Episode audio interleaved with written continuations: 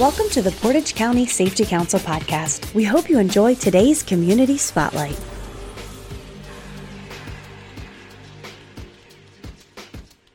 Hi, it's Mike with the Portage County Safety Council. I'm with some friends from Family Community Service. So, welcome to the podcast. Donia Buchanan, how's it going?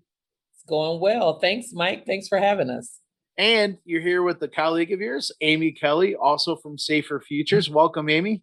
Hey, Mike. Thanks for having me. So, Donia, let's kick this off by telling us just a little bit about yourself and your program and what you all do at Family and Community Services. Sure. So, I'm Donia Buchanan, and I am the director at Safer Futures. Been with the agency around 10 years, and Safer has been, it's just in my heart. That's where I've been. We serve victims of domestic violence, intimate partner violence. They come to us at their most vulnerable state and we help them on that journey to healing. So we are proud to say that we accept men, we accept women and their children, and we provide case management for them for our adults. We also have a child advocate that does case management for our children to help them on their journey to healing. Um, we have a 24 7 crisis line at Safer Futures. So people can call us 24 hours a day, seven days a week, and someone will be there to answer their calls. Jobs, housing, all, all of the things that they need, we're there to provide those services for them. That's awesome. You guys do such a good job. So some of the things you said just takes us right to the main point I want to hit because I think a lot of people have this idea of domestic violence, of what that is, but domestic violence is all around us. It comes in different shapes and sizes. So, Donia, what is domestic violence? What's the big picture of it? Yeah, so big picture, you're right. People oftentimes think of domestic violence as this physical violence, right? Like he hit her. That's what people think about when they right. think of domestic violence, right? That's what I think about it, honestly. First thing. Absolutely. They think mm-hmm. it's a husband wife mm-hmm. thing, right? So, what we know though is that domestic violence is a pattern, right, of abusive behaviors. It can be physical, it can be sexual, it can be psychological, it can be economic abuse. Mm-hmm. Those are all the things that people are faced with. Not only is it him against her, we do know, I will say, that domestic violence is a women's issue. One in three women will deal with domestic violence at some point. Wow, one in three. One in three. Wow. And one in four men, right? And so Wow. And it's probably actually higher than that. It's probably higher because yes. I would assume a lot of relationships are not going to talk about it. Absolutely, which was yeah. the next thing, which was the next thing that I was going to say. So many of those incidents go unreported, right? They don't report it, right? And so we also have same sex domestic violence. We have children, we've seen children that have abused their parents. We've had parents that have abused their children. So it's just a wide range. It's really a big picture and not just a husband wife kind of issue.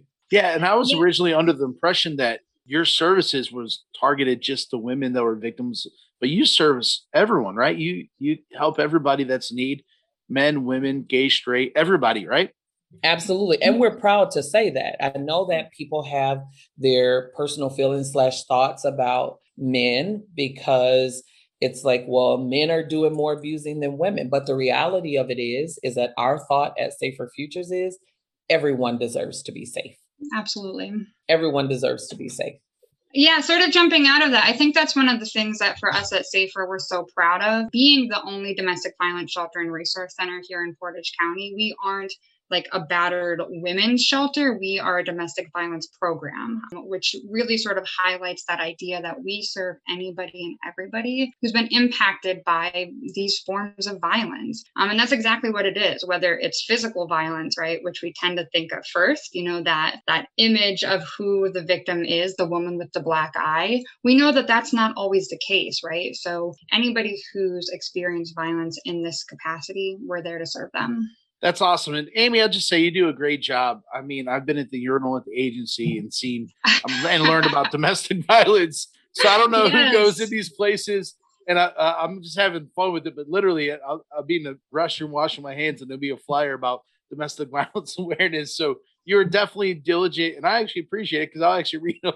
I know Mike, little, that makes it's, my it's, heart so funny, happy to hear. yeah, I don't know who puts them above the urinal, but it, you're kind of stuck there. So you might as well read and learn about domestic violence. So. Yes, well, yes. And how about Mike? They need to be there because people. I mean, nobody's going to go in the stall with you, right? And yeah. so while you're in there, you right. can read. You can have the number in your head in the event that you there need you to go need to call for help. Oftentimes, that material is put out in the open where people aren't as free to take it. Right. Yeah, absolutely. so a lot of the times, if a survivor is out in public, possibly um, with their abuser, the only time that they're ever really alone is when they are in the bathroom, right? So it's really a safe space that they're by themselves, can oh, wow, yeah. information, can get the phone number, and then do so without that person sort of seeing what's happening. I never even thought about it. I just thought about it from my perspective. Like, hey, I, I love information. I love stats. So it's hey, that's pretty interesting. you know, so you definitely do a great job there. So, Amy, how big of an issue is it actually in Portage County and just in general around Ohio? Yeah, that's a really great question. So, like Danya had mentioned earlier, in general, right, sort of on that national level, one in three women and one in four men are at risk of experiencing domestic violence at some point in their lifetime, which is huge, right? That basically boils down to about 10 million people annually right here in the United States. That is a huge number. And like we talked about earlier, a lot of people don't report, right? They might be afraid to reach out to the police. I might be afraid of what their abuser might do if they do seek help, things of that sort. So we know that those numbers are huge on a national level. And when we think about right here in Ohio, right here in our you know backyard, actually last year um, in fiscal year 2020, 109 Ohioans actually lost their lives to domestic violence. Wow, 109, 109 fatal. Wow. Yeah, fatalities. Yep, exactly, exactly. And some of those were kids, right? So domestic violence doesn't just impact like that direct person who's being harmed always. Sometimes it can impact the entire family as well. When we think about what that looks like right here in our community, it's definitely a problem here. Uh, sometimes people might think that it isn't an issue that's right here in our community. And I was actually speaking with somebody in a leadership position at one of our local police departments recently. And he told me when I was sort of presenting to him this, you know, issue of domestic violence, he was like, oh no, that doesn't happen in our community. That doesn't happen here and it's interesting to me that that's that's the thought right because we know it does right donnie and i see it every single day if we look at police reports um, just from the portage county sheriff's department last year there were almost 900 incidences of domestic violence that 900 in our little county yeah, and that's just wow. the sheriff's department, right? If we look at individual communities, Aurora had almost 80, right? And Aurora is a community where you might think of oh, it doesn't happen there, right? Streetsboro had, you know, around 170. Brimfield wow. was almost 140, right? And those are just reported police incidences, right? And we know the vast majority of survivors don't report. They don't call the police because of the fear, the barriers that might be present for them. So we know it's an issue, right? And that's sort of where we can come in, right? We are here to support survivors throughout our county. Um, actually, last year, we are really, really proud that we were able to serve 174 survivors in our wow. shelter services. Yeah. We actually provided about 3,000 bed nights in those, we actually received over uh, 600 crisis calls um, straight to that 24 wow. 7 support line. Yeah. So we know it's an issue here, right? We see the police reports. Um, we're serving individuals from every single community right here within our county. There actually isn't a single community that our services haven't served before. We've served individuals from everywhere. Um, I love so, this because you mentioned Aurora, and, I yeah. see like you know we all live in our bubbles. Like you, mm-hmm. even the police officer in a leadership role well, maybe they don't get many calls about it there. So it's not an afford. You know, it happens and it probably does without you knowing it, but you don't really, you know, I live in a bubble. I don't know anyone that's in that situation. It doesn't mean it's not happening, you, you, know, but there are probably some hot spots that we think, oh, that happens over here, oh, yes. not over here, not in our town but it's yes. really everywhere. It's much bigger. So thank you for that information. For sure. And Mike, let me go back for one second because I want to make mention of this. Those calls to the sheriff sheriff's department, over 900 calls. domestic violence calls still continue to be the number one call that they receive into the department. Wow. So that's really key and critical to know. So as we're thinking in these different communities that it doesn't happen here, it in fact does. And you said something that Mm. was really key.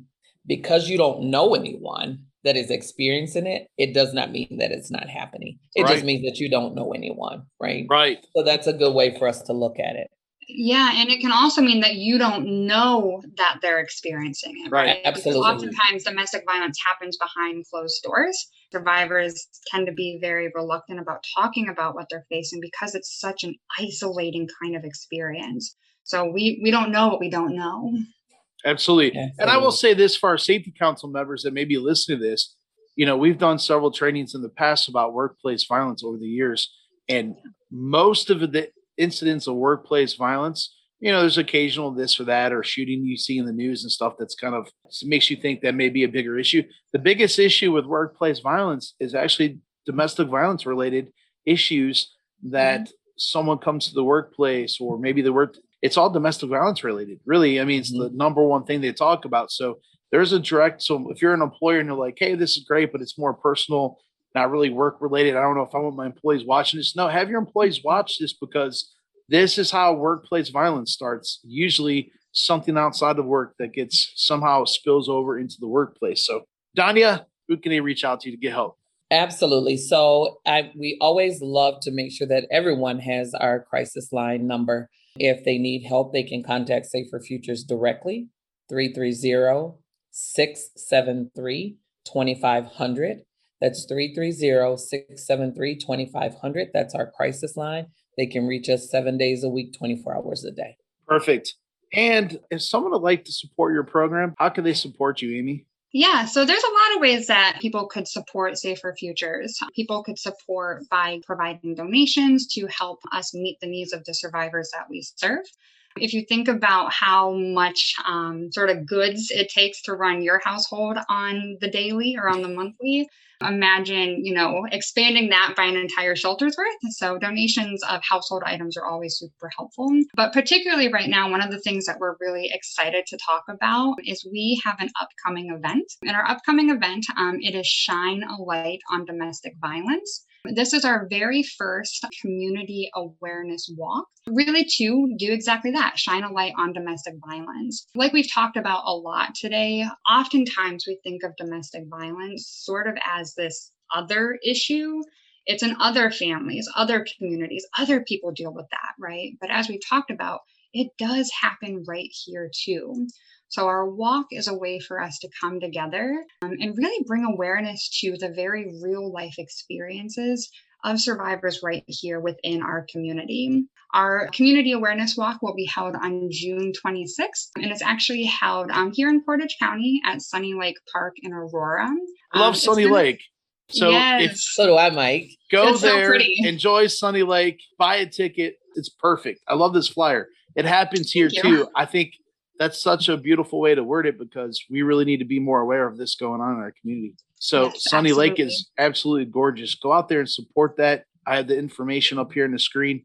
But in the podcast, if you look in the show notes, I will put a link to the registration page. And Donnie, I know you didn't want to talk about this, but you guys also do a hope and a handbag once a year. That's a huge event. I remember going to the community center and seeing the setup with like it seemed like I was surrounded by a million purses. And uh, I know that'll be down the road in the future. But what is hope in a handbag? Just Oh because it's so popular. It is. And Mike, actually, it is my favorite event. So it's not that I didn't want to talk about it. I didn't know if you wanted to talk about it because I love Hope in a Handbag. So it's our one and only fundraiser that we do every year. It's held in October because October is Domestic Violence Awareness Month. It's an evening of bidding on handbags that have been donated to us from community members. So people that have just been longtime supporters of Safer Futures give us handbags. Many times they're brand new handbags. Many times they're gently used handbags. And it is an evening of bidding on handbags. We also have gift baskets that are donated to us. Last year we had an auctioneer, which made it amazing. And all Did you get the little folks- signs like an art gallery? No, we didn't. I don't know if you ever played that Jackbox TV game where they do the uh the little We painting did- so you could we go did not over have here the little- little sign up. No, No. we didn't have the little signs, All right. but it was a great event nonetheless. This year it is October 21st, 10, 21, 21. And anybody that is interested in donating a handbag, donating a gift basket, or participating in the event can contact us at the shelter at the 330-673-2500. It is going to be a virtual event again this year. It was so successful last year, and we are so thankful to those that continually support Safer Futures by attending our event. And we're hoping for more participants again this year. You don't want to miss 2021 Hope in a Handbag. And where can they find you and on social media? Yeah, so we have a Facebook and an Instagram page. Um, So our Facebook is just Safer Futures FCS, and then our Instagram is just at Safer Futures. Please like and follow us. Please subscribe. yes. Smash the subscribe button. You need one of those pitches there. So Yes. All right, ladies, thank you so much. I had a great time. I've actually learned a lot today because I was thinking the traditional view of domestic violence, and I did. I thought that's what you guys did here. I work for the agency. You guys do so much more than even I thought. So I'm so glad we mm-hmm. did this podcast. We're going to get this out. If you're watching this or listening to this on the podcast, please send this to your family and friends. Just get the word out to have some awareness in all of our communities, even our nicer, more wealthier communities. Domestic violence is still a problem again, if you're an employer listening to this, you know, this is more of a personal issue. No, it's not. Workplace violence is tied to domestic violence. So let's get the word out, guys, and let's make Portage County a safer place to work and live. Thank you, guys. Thanks, Thank Mike. you so much, Mike. Thank you for listening. We hope you enjoyed today's podcast. For more episodes, check us out on iTunes, Spotify, Google Play, Podbean, or Stitcher. To get new episodes sent directly to your phone or smart device, be sure to subscribe. To learn more about how your company can earn up to a 4% Ohio BWC premium rebate by becoming an active member of the Portage County Safety Council, please visit our website at www.portagecounty.safetycouncil.wordpress.com. The preceding information is for entertainment purposes only. Views expressed may not reflect the views of any affiliated or sponsoring individuals or organizations. Listeners should carefully weigh information provided and seek advice from an appropriate professional before implementing. Listener discretion is advised.